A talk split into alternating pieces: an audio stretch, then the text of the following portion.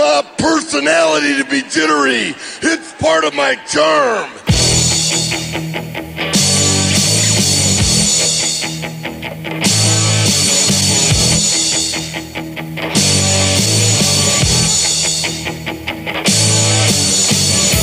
Wrestling fans, are you ready? Yeah!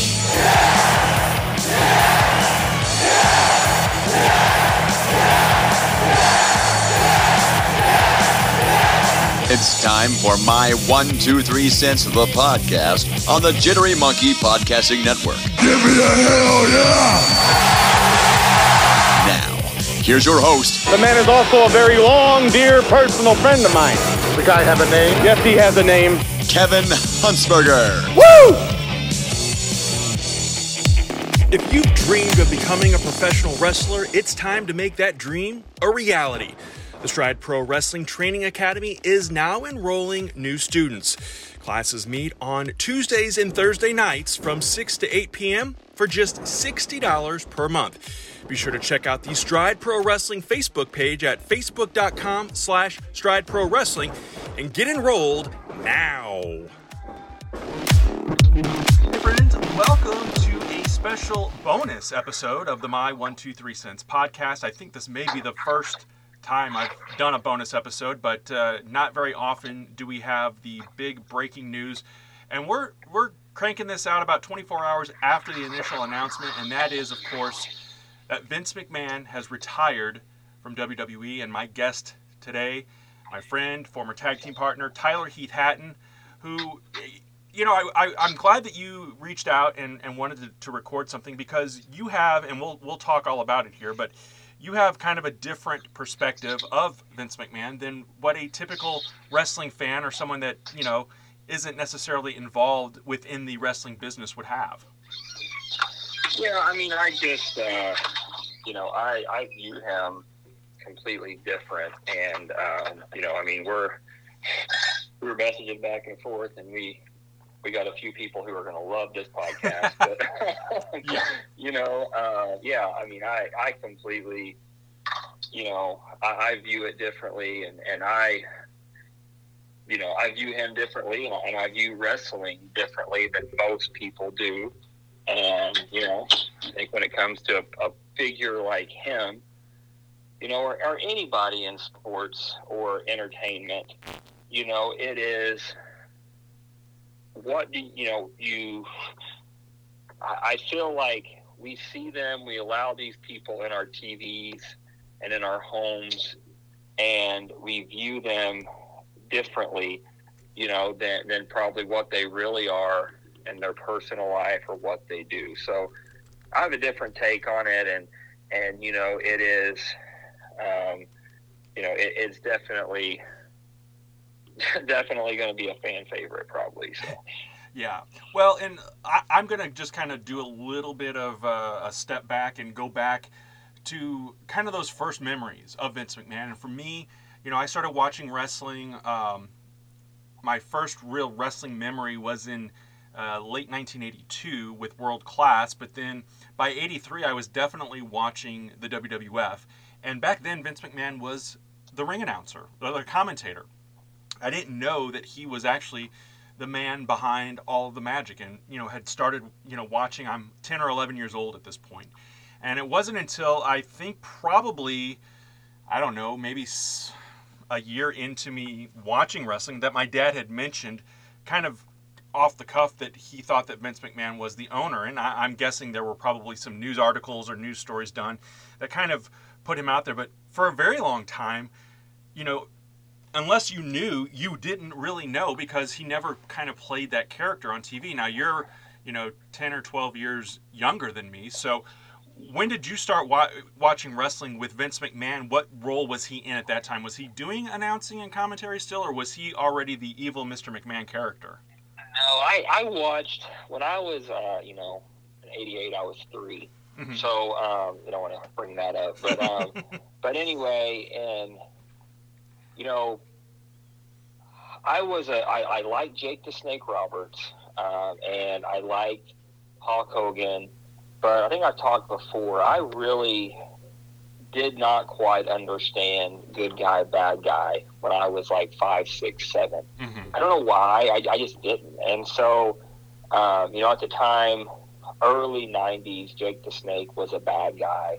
I didn't know that. I thought he was a good guy. I thought he was cool because he had a snake. And I didn't realize, I thought, they were legit fighting. And when you legit fight, whatever goes, from the movies. And so I just remember, it's cool he puts this snake on the people that he beat. It's cartoonish to me. And I watched it then, but I don't remember Vince McMahon at that mm-hmm. time. So I didn't remember announcers. I didn't remember stuff like that. So, and then, when I was about 7 or 8, early 90s, 91, 92, I kind of stopped watching it. For the main part, where we lived, we didn't have cable. And so I lived in town, and we had it, and then my family had 2 houses, one in town, one out in the country, and the one out in the country was way out in the country, and back then, there was no way to get any, there was no cable, there was no satellite, nothing like that, so we didn't get it, and then we didn't even get local TV where I lived, and so anyway, we ended up getting kind of a version of cable / satellite type of thing. And then this was about 96, 97, and I was watching WCW. Mm. And I was big into WCW. And a friend of mine was at the time a huge Stone Cold Steve Austin fan, and we all know Sam Hunter. Mm-hmm. About that time, we became friends, and we would talk wrestling and stuff. And there was another guy named Jacob Knight, who's actually friends with Sam, and he posts stuff with him. But anyway, he was a huge WCW guy, so we would all just 3 talk all the time.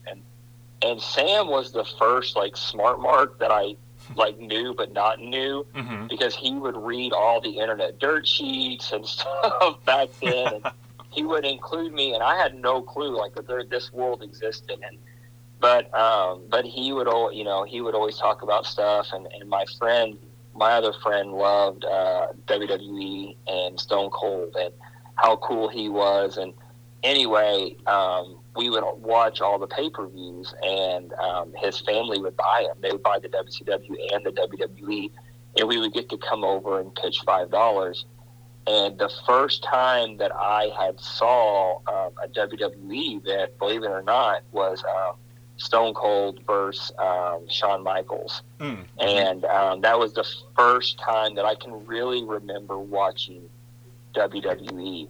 And then that's kind of when I got introduced to Vince McMahon and kind of that whole situation. And then from there, it was flipping back and forth. So my first introduction was the Vince McMahon character. I'm sure I've seen him. I just don't remember him. And, I think that, you mentioned pretty much close off to the top that I understand that there are going to be people that are going to be, why are they celebrating this guy, or why are they doing whatever? And, obviously the allegations that are against him, and at this point, as we record this on July 23rd, they are still allegations. There's an investigation. You can draw whatever conclusions you want to draw and assume whatever you want to assume. But we are speaking of, or at least from my perspective, I am speaking as a fan of someone who, for the last 40 years, has watched this man on TV, listened to his commentary, watched his character evolve and develop through the years. And so I'm speaking from that perspective, what I saw on TV. I'm not, analyzing and criticizing what he did behind closed doors, allegedly or not allegedly, however you want to view that. So, for me, those early days of Saturday Night's Main Event and WrestleMania and the buildup of the WWF brand, launching and going global, going worldwide, I would say, and I would assume you would agree with this, without Vince McMahon, his vision, and whomever he chose to surround himself with at that time, one of those people being Hulk Hogan, I don't know that we would be having this podcast if my 1, 2, 3 cents would ever exist, if Stride Pro Wrestling would ever exist, because it really took a very regionalized, very kind of I don't know how to word it exactly, but it took a product that was not so savory in some parts of the world, and really catapulted it into pop culture and made it what it is today. And there's no AEW, there's no Impact Wrestling, and I don't think we see the growth and development of WCW or ECW had Vince McMahon not launched it all in those early 80s days. Yeah, I mean, that's the whole thing, when, people's, feathers get ruffled and stuff whenever you say, and whenever you say love them or hate them or whatever. And that's really the truth. It is the same thing, in my opinion, about anybody. Mm-hmm. O.J. Simpson, mm-hmm. They post the all-time rushing leaders, his name's up there. When you post, how many, for the longest time, I think he owned the record for rush yards in a game. And, it got broke. But when they posted that guy broke the record, they had to post O.J. Simpson. Mm-hmm. And so I think they're, me and you, I think, we're cut from the same cloth where we can cut politics or personal side out of things and just look at what we're looking at. Same thing, when Kobe Bryant passed away, you had a lot of people bring up the rape allegations and stuff. And, you had people that's all that they could fixate on. And, we don't, me and you we're just not political people, but mm-hmm. the same thing with Donald Trump, right. Love him or hate him, he has allegations against him. He paid somebody money.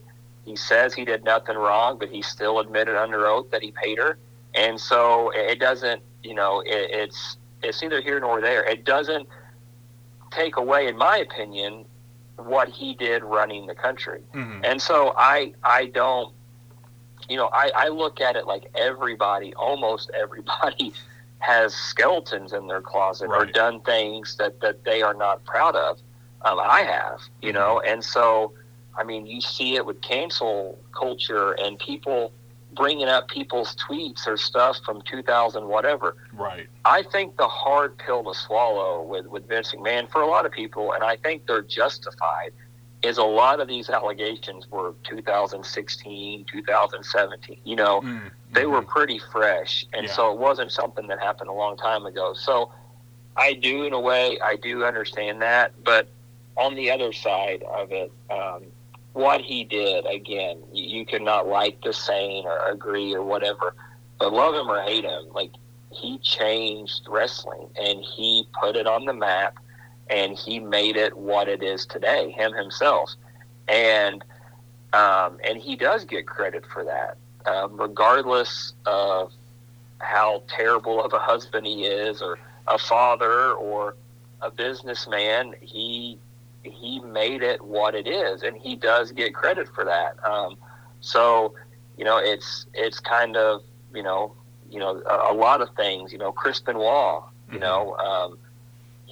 gets a lot of credit for being a great wrestler. And he was somebody recently just, tweeted about him and stuff, and it ruffled a lot of people's, feathers. But, I think it's very, I think people don't understand that people like myself and people like you who love wrestling, and I've grown up in wrestling and I've got a lot of opportunities in wrestling, I'm not naive and stupid enough to not know that it is in a large part mainly because of this guy. Mm-hmm. And so I don't know what he does in his personal life. I have no clue. Yeah. And if he did some horrible things, then he's paying the price for it. Yeah. So, he's lost his job, he's lost his company, he's lost his, his iconic, status. He's lost all that. So, he's definitely paying the price for what he did. And as far as we know, let's say the allegations are true, he has not done anything illegal, and like Chris Jericho said it, Now, is it unethical or, yes, very much so. Does it make you kind of a crappy, horrible person? Very much so. But as far as we know right now, he has not broken the law.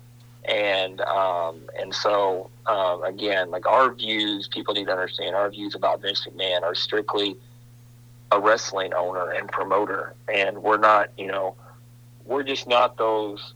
I'm not going to sit here and talk about somebody's personal life. I wouldn't talk about your personal life or anybody else. Right. You know, I would just talk about you being, you know, good or bad on the news. So. Well, you know, and I think up until probably a month or so ago, I think most people never would have imagined a time in wrestling without Vince McMahon, with the exception of his death. In other words, I don't think anybody ever expected him to retire. You know, you listen to the podcast with, whether it's Eric Bischoff or Jim Ross or Bruce Prichard, you know, they talk about this amazing work ethic that he has, that he works through all hours of the night, and he's up early, and he's in the gym, and he's, you know, he takes care of his body, and he takes care of his business. And I'm curious to know, from your perspective, how will this change the face of wrestling? I feel like there have already been some small ripples, and obviously Stephanie McMahon on Friday night opened up SmackDown. It's, I guess, she and Nick Khan are going to be co-CEO. Triple H is back as Executive Vice President of Talent Relations.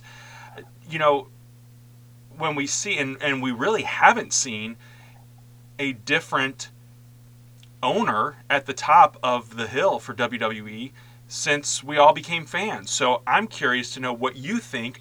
Will, you know, people like Kevin Dunn and Bruce Prichard and some of these other high-ranking officials, are they going to get phased out, replaced, taken out? Because it is a new administration. You know, this is like a 40-year reign of a leader who is now gone, and do you remove his people, bring in your own, and rebuild and repurpose this brand that has stood the test of time?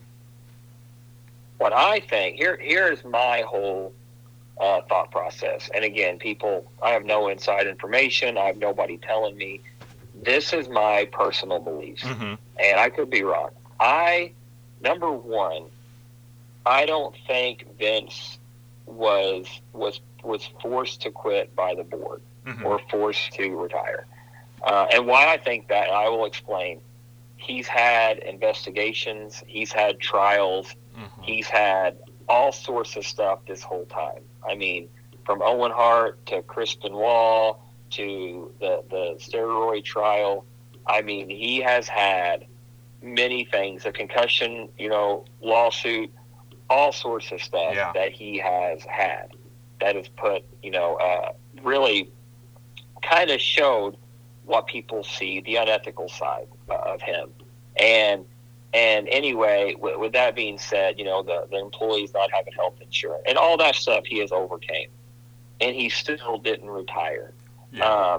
And I think, and I've thought all along, and I said on here, I 100% think Nick Khan was brought in to sell the company. Mm. And I've said that on this podcast.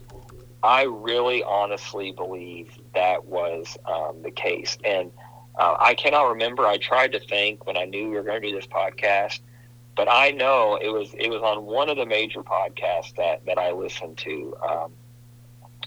I'm wanting to say they brought up how how it was reported Fox had wanted CM Punk. Mm, and you know, how they had talked about that. And I don't remember who it was. It might have been Eric Bischoff. It might have been somebody else. I can't remember. But anyway, the person said, well, when WWE was negotiating with Fox to buy the company, if they wanted CM Punk, they should have bought the company. And that really, like, I remember that kind of hit me, like, why would they say that? And then later it came out that, you know, Fox originally was negotiating to buy the company. And then they ended up settling for, you know, just having SmackDown. And so with that being said, I think Nick Khan was brought in to try to sell the company. And I think that's kind of been the plan all along.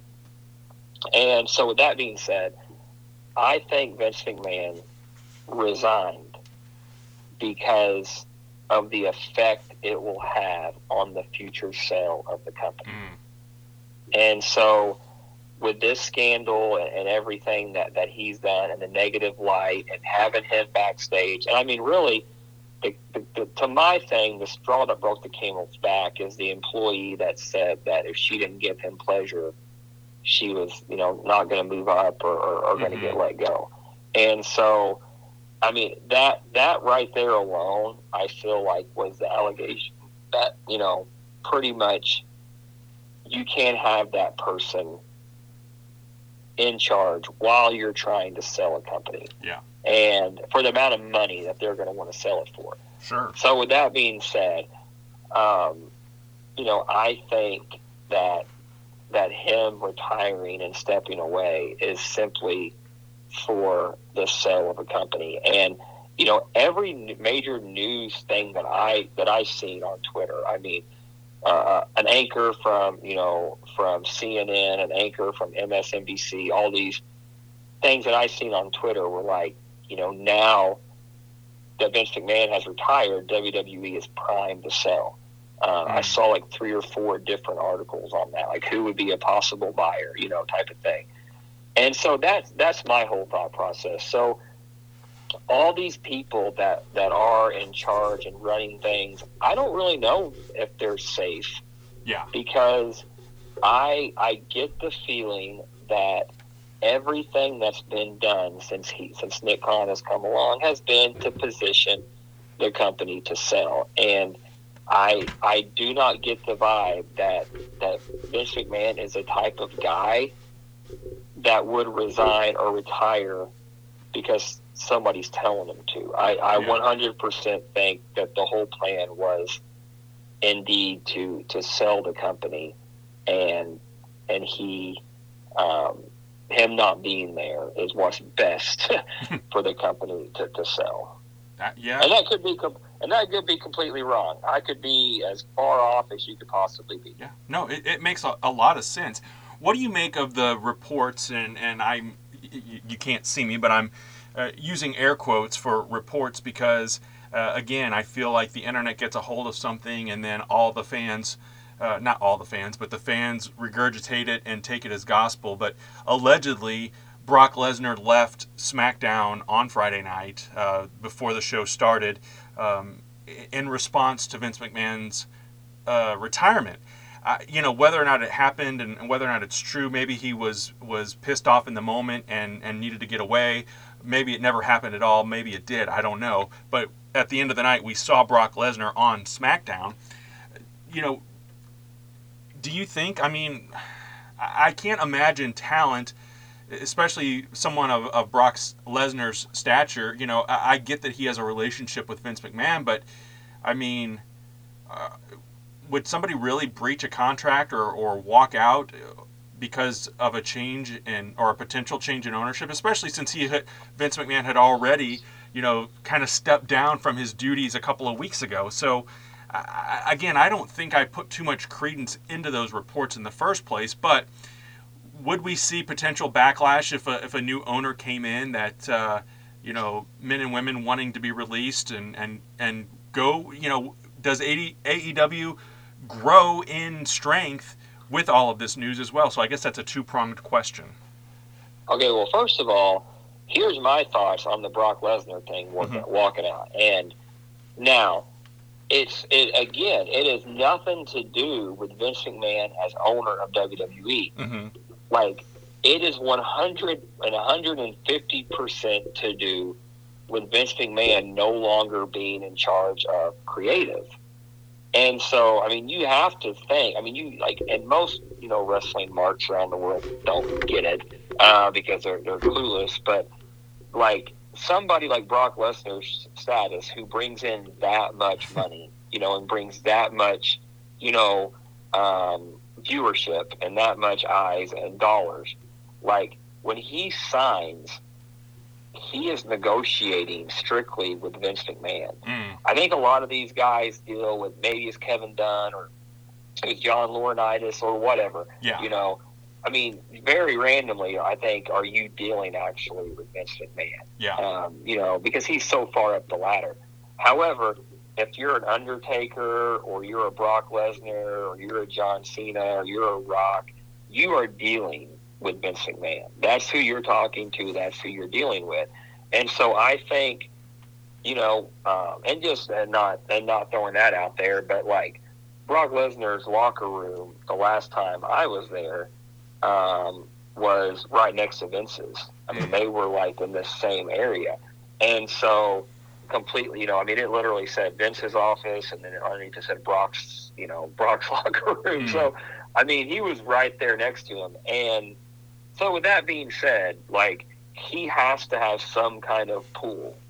Obviously, you can't be an idiot and think not, in connection with Vince. If Vince is not there and no longer in charge of creative, and and now I get it, you know, Bruce is in control or whatever, but now you have Nick Khan sitting there, and Bruce is going to him and Stephanie. Bruce is not going to Vince McMahon. So it's if Bruce and Brock can't agree on creative, or Stephanie and the rest of them can't agree on creative, like, Brock no longer has Vince to be that guy that says, yeah, we'll go with Brock's idea.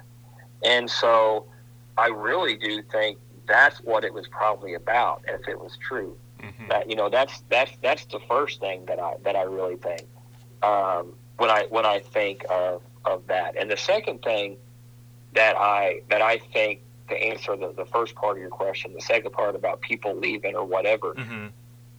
when I think about when you think about the producers, or you think about Vince McMahon, and you hear stories about him wrestling Kurt Angle on a flight, mm-hmm. or, you know, him trying to fight Kofi Kingston, you know, you hear all these stories. Vince McMahon, whatever you believe, I think is one of the boys. Yeah. And what I mean is he's one of the boys. Yeah. I think Triple H, obviously, one of the boys. Yeah. Then you look at their producers. Adam Pearce, one of the boys, and Abyss, one of the boys, and, you know, Jason Jordan. So you have guys that are wrestlers, and, you know, you've been in the locker room. Wrestlers are different. Right. They're a different breed. They think different, but we're all cut from the same cloth mentally. If you're backstage in a locker room, you think and you see it differently than somebody behind the computer. And that's not knocking anybody. Right. I mean, you would even have to admit, being backstage in a locker room, or putting a match together, or seeing the way you put it together, your views on wrestling change. Sure. Once you got a peek behind the curtain. Absolutely. And it's really the way you watch wrestling, the way you view it. It changes everything once you have done it. And when you're a fan, you literally don't get it, you know, and that's not a knock on fans by any means, but it's a different way to view it. Mm-hmm. And anyway, with that being said, all that comes down to this. I don't see Nick Khan and Stephanie McMahon as one of the boys. Yeah. And I think that's where the problem probably lies. And I think that's why they announced first that Triple H was now in charge of talent relations. Mm-hmm. And so I think that's kind of, I think, probably the big shakeup, or the biggest shock is, you know, you look at somebody like that, and I just, you know, they haven't, you know, Stephanie is, you know, a really good leader, probably really good organized, and she does get the business. She's grown up in it. But I mean, and it could be a good thing to not have, you know, one of the quote unquote boys or whatever in charge. But I think that would be a shock. And the second part of that, with like AEW and all that, you know, I think, just in my opinion, I think AEW is just a completely different company than WWE is. I think that they do things so much differently. Right or wrong, mm-hmm. I don't think that they are the same type of company. Now, I'm interested to see, now that WWE is going, you know, 14 again, TV 14, and they're getting away from the PG stuff. to kind of see where they go. But the wrestling, just the styles are just completely different. The way that they plan their TV shows are completely different. So I don't think WWE is just, it's that machine, and it seems that it's stayed the same way for a long time. And I think the only real way that WWE can go from this, in my opinion, is in an upward direction. Because I think you're going to get new ideas, and I think this is going to generate a buzz. People are going to want to see what happens. People are going to want to see, and whether it stays with it and it stays the test of time will be interesting to see. But I don't think any other company is going to really benefit right now in the short term from Vince McMahon being gone. I think that's I don't think that's realistic to think, only because AEW has their business model and has their way of doing things. Fair assessment. I don't know many people, probably as I'm thinking about this, that I actually know and have, either been friends with or have communicated with. It's a very short list of people who have met Vince McMahon and have had any kind of interaction with him. And you had posted it out on Facebook shortly after he announced that he was retiring, that you have met him before. Talk to us about what that's like. And, obviously I'm not looking for like a analysis of his behaviors and whatnot, but, there's always this kind of internet lore that he is, kind of this gruff and maybe intimidating, imposing figure. I can't imagine, he's on my short list of people in the wrestling industry that I would love to meet one day. And I know the chances of that happening are slim to none.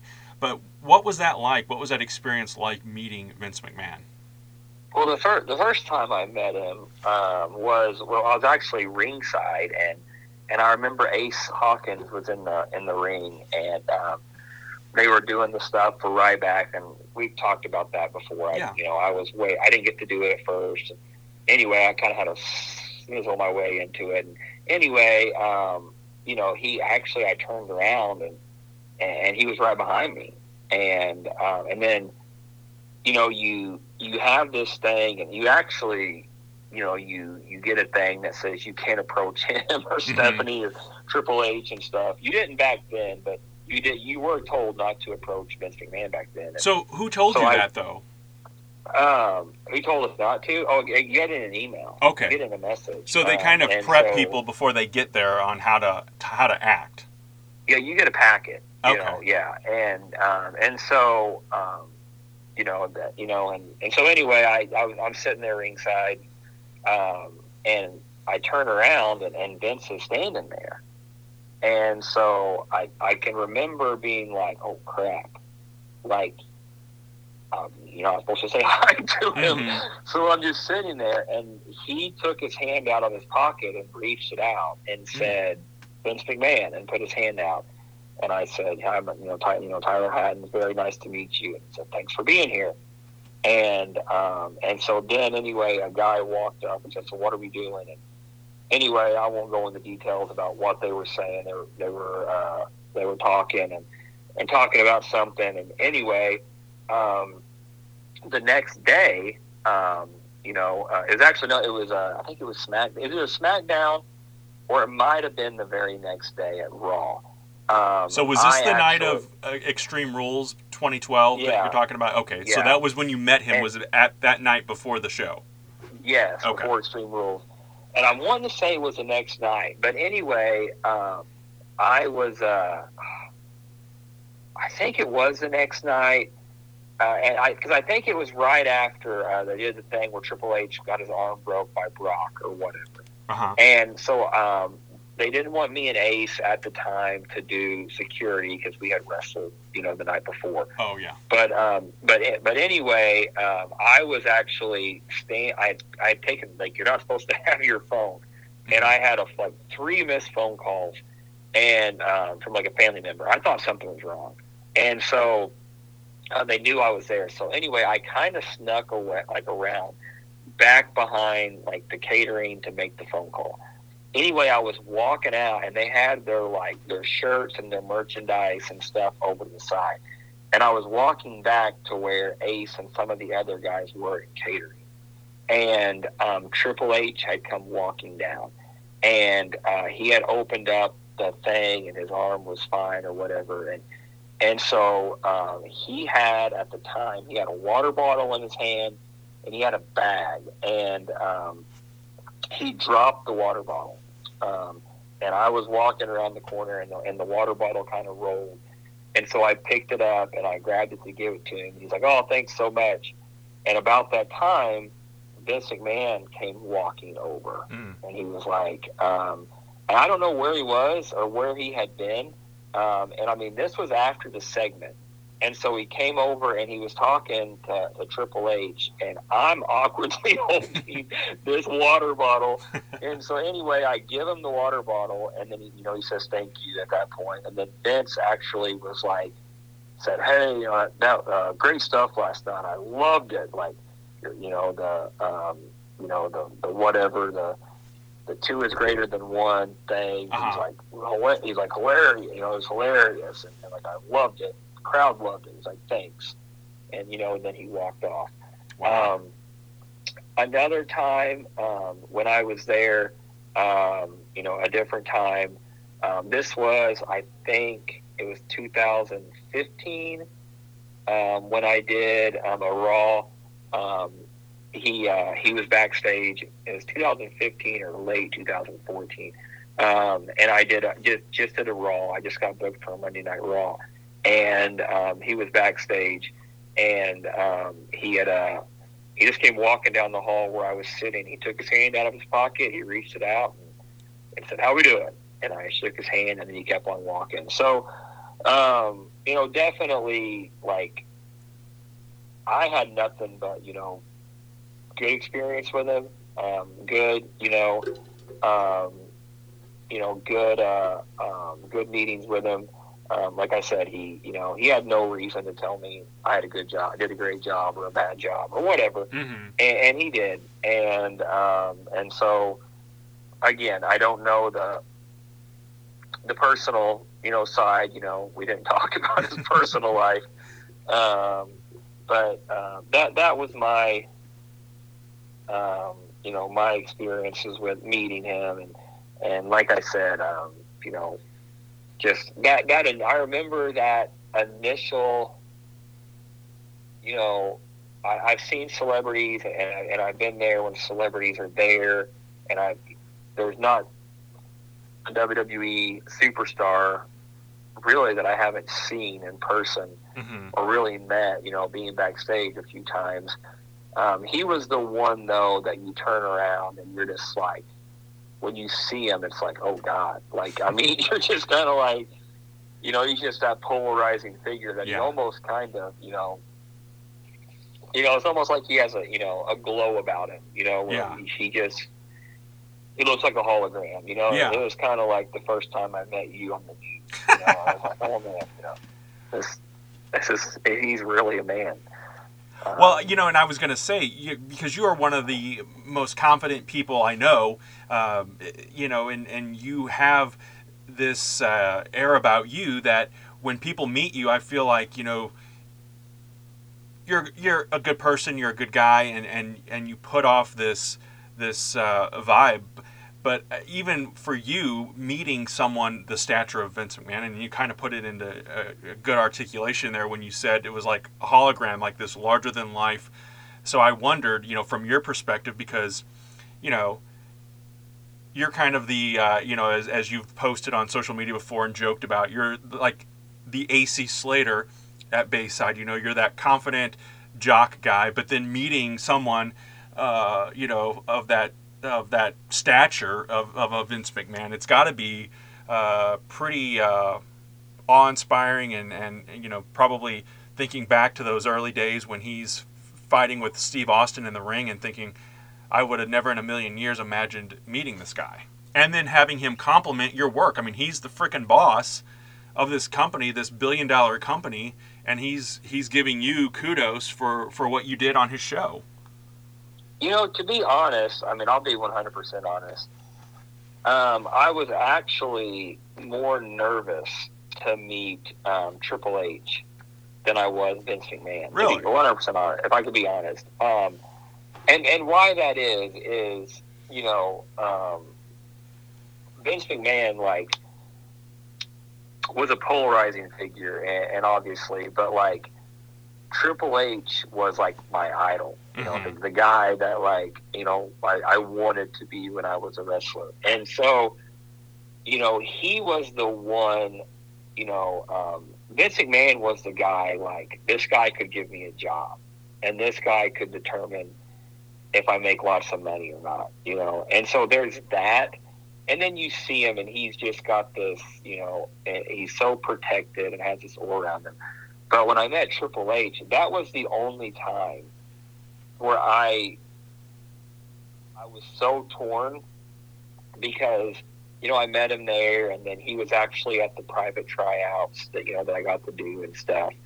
And, you know, you don't, at that time, at that moment where I was in my wrestling career, you don't get to be a fan. Mm-hmm. And so I didn't get to be like, dude, I'm a huge fan, you know, I love, like, you know, you're great, you know, you're the whole reason I wanted to do this. Like, you don't get to do that. Can I get a picture with you? Right. Can I get your autograph? You know, like, and that was the only time, honestly, in wrestling, that was the only time that I wanted to do that. You know, where we've talked about before, you know, I got to meet Mark Hamill and hang out with Mark Hamill. Yeah. You know, then I got, you know, even though I got to hang out with him for a couple hours, I was still like, I got to be a fan. Mm-hmm. And I got to be a wrestling or a Star Wars fan when I met Mark Hamill. Even though I was hanging out with him backstage, I still got to be like, I got to be a fan, and I got to act like one. It was more challenging with somebody like a Triple H, because you don't get to be that. You're equal. Mm-hmm. And so that was the most challenging thing. So believe it or not, when I met Vince, I knew who he was, obviously, and I knew he was such a polarizing figure, but I didn't get to be like, I knew, like, I had really no desire to be like, can I get a picture with you? You know, yeah. I mean, or anything like that. And but with, you know, because he wasn't really my idol. He wasn't somebody I grew up wanting to be, or, you know, or idolizing as a kid.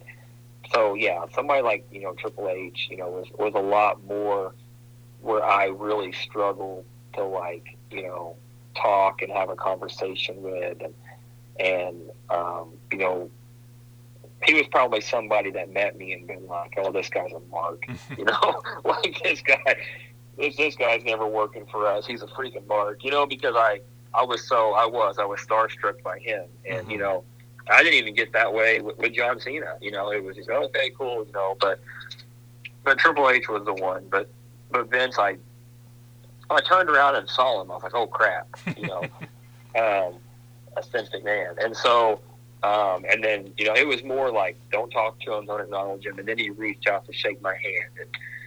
And you know, that, to me, that meant a lot to me. Mm-hmm. And, you know, just, and people obviously are going to listen to this and not like it. But, you know, he was nice to me, and he was friendly to me. And, you know, I'm not in his office with his secretaries or anybody. And right. I've never been in there, and you haven't either, and they haven't either. And you know, we didn't help negotiate a $3 million settlement or whatever. And we know all the ins and outs of it. And so, but for me, when I met him, and my interactions were, they were good. And they were, you know, really, really, for me, good memories, you know. So, wow. It you know, it's really sad, you know. I was actually talking to a buddy of mine And it was like, if you remember, like, Joe Paterno, mm-hmm. who, like, had the legendary coach at Penn State. Yeah. Who had, you know, and it's like, you know, how much his legacy is just, you know, tarnished, you know. And that's, you know, it's really sad when, you know, when stuff like this does happen. And justifiably, you know, I don't want people getting mad and telling us to go eat poop or whatever. But, you know, it really is sad whenever, you know, you think about it and, you know, and you know, you have this, your whole legacy is tainted and ruined, you know, for your decisions. This is completely different, but I always tell my kids in health class, you know, we talk about drugs and stuff and health. And, you know, I always tell them, I say, guys, I don't do drugs because I just don't, you know, I don't do drugs. But the main reason that one of the main reasons that I don't is I said, you know, if I die doing them, that's what I'm going to be remembered mm-hmm. doing. Right. And I don't want my kids to know that, you know. And so, but why I say that is you look at somebody like a Chris Farley or a Philip Seymour Hoffman, a mm-hmm. celebrity that died from a drug overdose, and that's what they're known for. Yeah. You know, when you Google them, that's what pops up. And so, you know, when you Google Vince McMahon, it says retires, you know, due to allegations, you yeah. know. And so it really does. I understand people's frustration or upsetness, because it really does. It does stink, you know, mm-hmm. and it does, you know, the people that are diehard Kristen Wall fans, you know, it's really hard to justify when somebody does something, you know, like that. So, again, I feel like it's only fair to judge their body of work. And I think people don't always agree with that, but, you know, like I said, I don't view, you know, I'm differently, you know, I can cut it out and view it. And then also I'm never going to be the type of guy, and people shouldn't either, but they are. I'm never going to be the type of guy that's going to judge what somebody does in their personal life or the mistakes that they've made. Mm-hmm. I'm never going to be that guy. And so, I mean, look at me. I mean, I hired you as an announcer. So, I mean, people can judge me, you know, all day long. I mean, so, but yeah, I'm just never going to be that guy. And if that upsets people, then, you know, that's what we do. But right. And, you know, and I think that part of it, too, with wrestling, what makes it different from the other forms of entertainment that are out there is when John Cena goes on a late-night talk show, he's on there as John Cena. You know, the same guy, basically, that you're seeing on Raw or SmackDown. But when, you know, I'm just trying to think of an actor off the top of my head. When Chris Pratt goes on a late-night talk show, he's not Star-Lord, he's Chris Pratt. You know, and so I feel like a lot of times we as fans attach that real person and that on-screen character and tie them into one, whereas, you know, Harrison Ford can go out and people aren't like, oh man, it's Han Solo, but Randy Orton goes out and, you know, he's the same guy on TV as he is behind the scenes, or, you know, when he's out with his family or whatever. So it becomes a very weird line, I think, and you know, it's hard for some folks to drop that connection between the art and the person who is putting that art out there, so, or that performance. Yeah, I mean, wrestling, it really is, you know, wrestling is just a different world, and it's a different environment, and right or wrong, and, you know, and there's some, you know, we've talked about this before, there are some really bad people in right. it. But, you know, it's, again, the characters that we have, the Hulk Hogans and all these, you know, Ric Flair put out a thing, like, I wouldn't be who I am mm-hmm. without him, you know, the greatest of all time. you know, and like I said, and that's where, you know, I know people get upset, but love him or hate him, you know, he gave us these characters. And I hate to say it, but I mean, it is, you know, characters are, you know, that's how I run my company. Right. Is I tell these, you know, these wrestlers, you got to have a character. No matter what it is, you got to have some sort of character. And, you know, it's, you know, that's why, you know, even at AEW, which is, you know, primarily just a wrestling company, they're all, they have characters. Jungle Boy or, you know, yeah, whatever. They, Darby Allin, they're characters. You know, they all have their some sort of character that they play. And, you know, WWE is the same way, you know. And it's been a lifelong, or, you know, a whole thing of wrestling has been characters that Vince McMahon, you know, really, and he missed the boat on a lot of them. You know, he really did, as a lot of people do. But he also created some great ones. And I think without him creating that Hulk Hogan character, you know, that he came up with and really put on the map and made global, I mean, it really has. It's just changed. I mean, it's, you know, I mean, just, you know, me going to OVW is a great example of, and this is another tangent that I'm going off on, but, you know, when I went to OVW in 2011 and 2012, I didn't have a character. I was just, hey, look at me. I have abs. I'm in great shape. I can do some cool things. But I had no character, none. There was no presentation. There was no nothing. And even at AEPW, I really had no character. My character was I was general manager at Gold Gym. You know, that was really what my character was. It was Southern Illinois. Yeah. I looked good. I was tan. I had abs. And the fans liked me because I was local and I was popular. But I really didn't have a character. And at OVW, they were all the time like, who are you? What do you do? And then when I went back this last time, I developed a character. And it's so great because, like, you know, I was trying to get Roger work there and stuff. And when Roger called me and told me he was going, I said, dude, whatever you do, make sure your presentation is like, you're so big, you're so polarizing. You have a character, really play that character. And when you're in the ring, play that character, be that character. And I can remember after his first match, you know, he said, he talked to somebody, I won't say, with a big wig at OVW. And the guy said, you know, you play this character when you come to the ring, but you did this when you wrestled.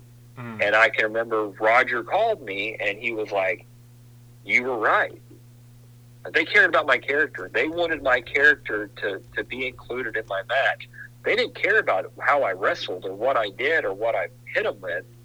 They cared more about my character being the same. And he's like, you're right. And so now that's what he does. And other guys that go there, or, you know, go to a bigger place that reach out to me, I tell them, you know, make sure your wrestling style fits your character and make sure you stay in that character the whole time.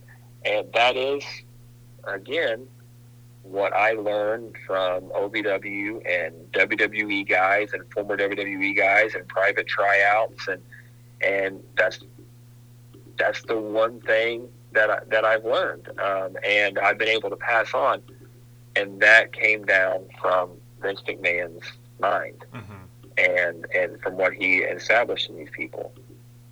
Yeah, I mean, without a doubt, you know, the influence of you know, whether it's the production side of things, the marketing, the you know, everything that he has basically touched over the last 40 years has turned into lessons, whether lessons that are good or lessons that are bad. You know, the failures that we talked about very briefly, XFL and WBF and some of the, you know, the casino and the restaurant and those ventures, but also, you know, the presentation, the production, taking some of those elements from the XFL that then got applied to the NFL, or things that are done in wrestling that are used in other forms of entertainment. I mean, he has a very high standard when it comes to his brand and what he puts out there. And I think for me, that is one of the things that I appreciate and respect about him is, you know, that attention to detail and that can-do attitude and that not giving up. You know, I think back in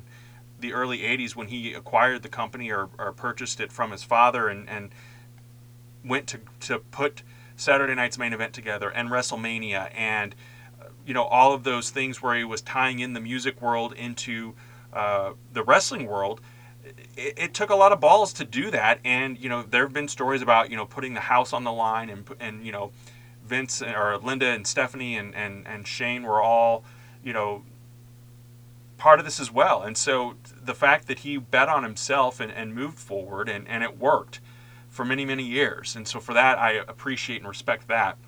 And again, what happened behind closed doors, we don't all really know the true 100% story. Not here to justify or defend anything that he did in those cases, but I'm here to tell you from a fan's perspective, I appreciate and put him on a very short list of those creators like George Lucas, like Walt Disney, like Jim Henson, that created this universe, for lack of a better word, for me when I was 10 years old. And now that I'm almost 50, I still love it just as much today as I did 40 years ago. So that's kind of my piece and my final thoughts. Do you have anything else that you want to get out there? No, that's the same. I mean, like, again, it is, you know, I wish people do, by no means, if you don't agree with what he did, don't praise him for the kind of man or human being he is, you know, and I completely agree with that. But, you know, it's what he did, it can be separate, and you can separate the two. And you know, what he did for a business, and I think is great. And there are a lot of dark sides. You hear a lot of dark stories from people, and a lot of, you know, we touched on them, you know, no insurance and concussions and, you know, working people ragged and, you know, but again, you know, that I think that just comes with that line of work. And, you know, it's definitely, you know, it definitely is sad, and, you know, that stuff does happen. But again, it is, we are not praising the things that he did. And we're not, you know, we're basically saying, you know, in a way, thank you for, you know, changing the industry and doing, you know, with wrestling and giving us something to watch and really changing and putting it on the map. And that's what I'm, you know, my whole thing was, you know, one man, you know, changed the game and really, you know, everything that we have today is because of him. And, you know, wrestling wise, and, you know, and it's, I don't want to say it's sad, you know, that he's retiring. I don't want to say that, because I think change can sometimes be good. So I don't think it's sad. But it is weird. Yeah. Yeah, it's going to definitely be different, and I'm like you. I think change can oftentimes be good as well, and I'm excited to see the direction and where things go from here. Yeah, I am too. I'm very interested. We have a little group chat that we're all in that I like to tease the AEW fandoms that are in there and the Ring of Honor guys. But you know, I am really excited to see, because I mean, I'm sorry, I do honestly believe that the going to PG, or, you know, the TV-14, I think that the change with that and a lot of the other changes and stuff that have happened in this short amount of time, I really honestly do think that it is because of new leadership. And I am excited. I am real excited to see, you know, what a Triple H and a Stephanie can bring with, you know, creative, with them in charge. Like I am very intrigued and interested to see what that looks like. And And maybe that's the Triple H mark in me. But like I am really intrigued to see what they bring to the table and the changes. And I'm more interested to see, like they say at AEW, Tony Khan's the booker, and he has the final say, and he books the TV and all this. And, I'm really interested to see what WWE does. Yeah. I mean, do you have any thoughts on who it could be? As far as that, last line that Vince was? I mean, for now, I've got to assume it's going to be Stephanie and Nick Khan, but yeah, it'll be interesting to see. Or, does it become Triple H? And is that a position that's better suited? For so long, Vince McMahon had stayed out of the ring, and, then he becomes a part of the show outside of just the commentary. Do you think Tony Khan does a fairly good job of keeping himself out of storylines and off TV? I know he does some stuff. He's annoying as hell, I think, on social media, but that notwithstanding, he does a pretty good job of staying out of the TV side of things. Do you think that's a role that's better suited for someone that just kind of does that behind the scenes backstage work, or does it need to be someone who has the experience of being in the ring and being a part of the show and really kind of walking in those shoes as well? I think the best bookers in the world are the ones that don't want credit for what they do. Mm-hmm. And, me, I'll tease it or whatever, but I don't, a lot of times stuff will happen, and people say stuff, and I'll see people at Stride post that they did this or that, and I'm like, yeah, I booked that. Mm-hmm. In my mind, but I don't go out and say it, and I'm like, yeah, that worked because I told that story, mm-hmm. And I'll tell you that, you'll message, that was a great show where I didn't see that happen. I'm like, yeah, I wrote that.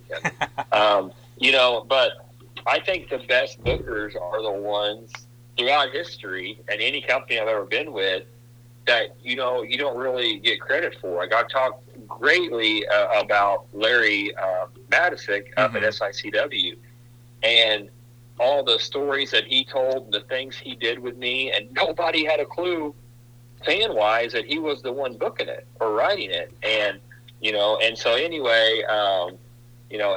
I think that is what makes a good one. So I would really hope that WWE, you knew Vince was in charge of creative, and you found out later on that he was the final say and he was the one doing it. But realistically now, there's so many conflicting reports. You hear Vince, Paul Heyman's part of creative again, and you hear mm-hmm. stuff, like Daniel Bryan was a part of creative, and you hear stuff, like Bruce Prichard has been running creative for a while, but you don't really know, right? And you always kind of figure, okay, it's Vince. Vince came in, and you read at he ripped up the story and threw it all apart and told them to rewrite the show. And you hear all these stories and stuff, but I'll be honest with you, and this is for you guys that read dirt sheets, I'm going to 100% tell you, they don't have a flipping clue. They don't. I mean, yeah. and I do know people that work there and talk to people, and those guys do not have a clue. I mean, they are posting stuff and writing stuff to get you to click on it. And they're getting you to, to say things. I mean, there was one time I remember I read that Brock Lesnar and John Cena got in a fight backstage, and stuff. And when me and Ace were there, and that wasn't it, Brock was mad about something, but him and Cena didn't even get in a fight. It was nothing like that. And then there were stories about Chris Jericho and Brock Lesnar and their fight that got blown up, and then Chris Jericho came out and was like, no, this is the real story that mm-hmm. happened, and so it's the dirt sheets are always, they're always wrong, they're 100%, always wrong. And that goes, oh my gosh, look at AEW, for the longest time, it was Cody did All Out, and I remember Goldust posting a video or a picture or something with Cody with a headset on at an AEW show, and he's running things, and then Cody leaves, And then Tony Khan and these guys were like, well, I was always in charge. Cody was never in charge. Right. He was never. So, I mean, it's, you know, what do you believe? You know, what you know, the dirt sheets and people, and it changes and it lies. But I think at the end of the day, there's always one person that has the final say and does it. And I think with WWE, it was always Vince McMahon. It never was not Vince McMahon. There's never been a time when that he wasn't the guy. But what I'm getting at is there's always times when you don't really know. You think you know, but you don't really know. And that's why I brought up AEW. Like, okay, we heard it was Cody, and we heard it was the Young Bucks, and then we heard that they were all doing it. There was a booking committee, and there wasn't a booker. Remember that? Yep. AEW, there's not really a booker. Yeah. You know, there's all of us. And then we find out, no, it's always been Tony. Tony's always been in charge. And so, you know, it's what I'm saying is, like, I'm just interested to see who that guy's going to be. Because it's going to be somebody. Right, sure. And I don't think it's going to be Nick Khan. Because I don't think he's that guy. And I don't think he wants to be that guy. I don't think that's his strength, is to book wrestling shows. And so... And I don't think it's going to be Stephanie, because I don't think Stephanie is that person who wants to book wrestling shows. You know, it's completely different owning and running a company than it is booking a company. And so, or booking storylines and having that creativeness. So I'm really interested to see, you know, I mean, you hear stuff where, you know, Bruce Prichard was always a yes man. Mm-hmm. That's what he was. And he always is. So it's like, does he really have the creative juices, or was he just always doing what Vince told him to do? Who is going to be that guy? You know, I think my opinion is I think we could possibly have a Triple H being the head of creative. If I was to guess, if it doesn't sell within the next 6 months, I think Triple H will eventually be the head of creative. Mm. That's my opinion. Yeah. Maybe I'm a mark. That is my opinion. That's what I think. And I'm really interested to see what happens with you know, Shane McMahon. You know, moving forward, something we haven't really talked about. You know, we've read in the last few months he has been backstage. He has done stuff with the company, even though the dirt she said he was fired. Right. was laughable. You know, but I'm interested to see where he falls, you know, in all of this. You know, if he's brought on to do something, if you know, obviously not creative, but some sort of executive role, and just really interested to see where it all plays out. But I'm really interested to see who is that face of WWE that is the face of the creative. Yeah, it's definitely going to get interesting, to say the very least. Thank you very much for sharing your perspective, sharing your stories from meeting Vince McMahon and kind of your insight as a wrestling promoter, booker, and owner of a company yourself. So always a good conversation with Tyler Heath Hatton. Friends, thank you for listening to this bonus episode of the My 123 Cents podcast, and we will talk again very soon. This is a production of the Jittery Monkey Podcast Network. For more jittery shenanigans, go to jitterymonkey.com.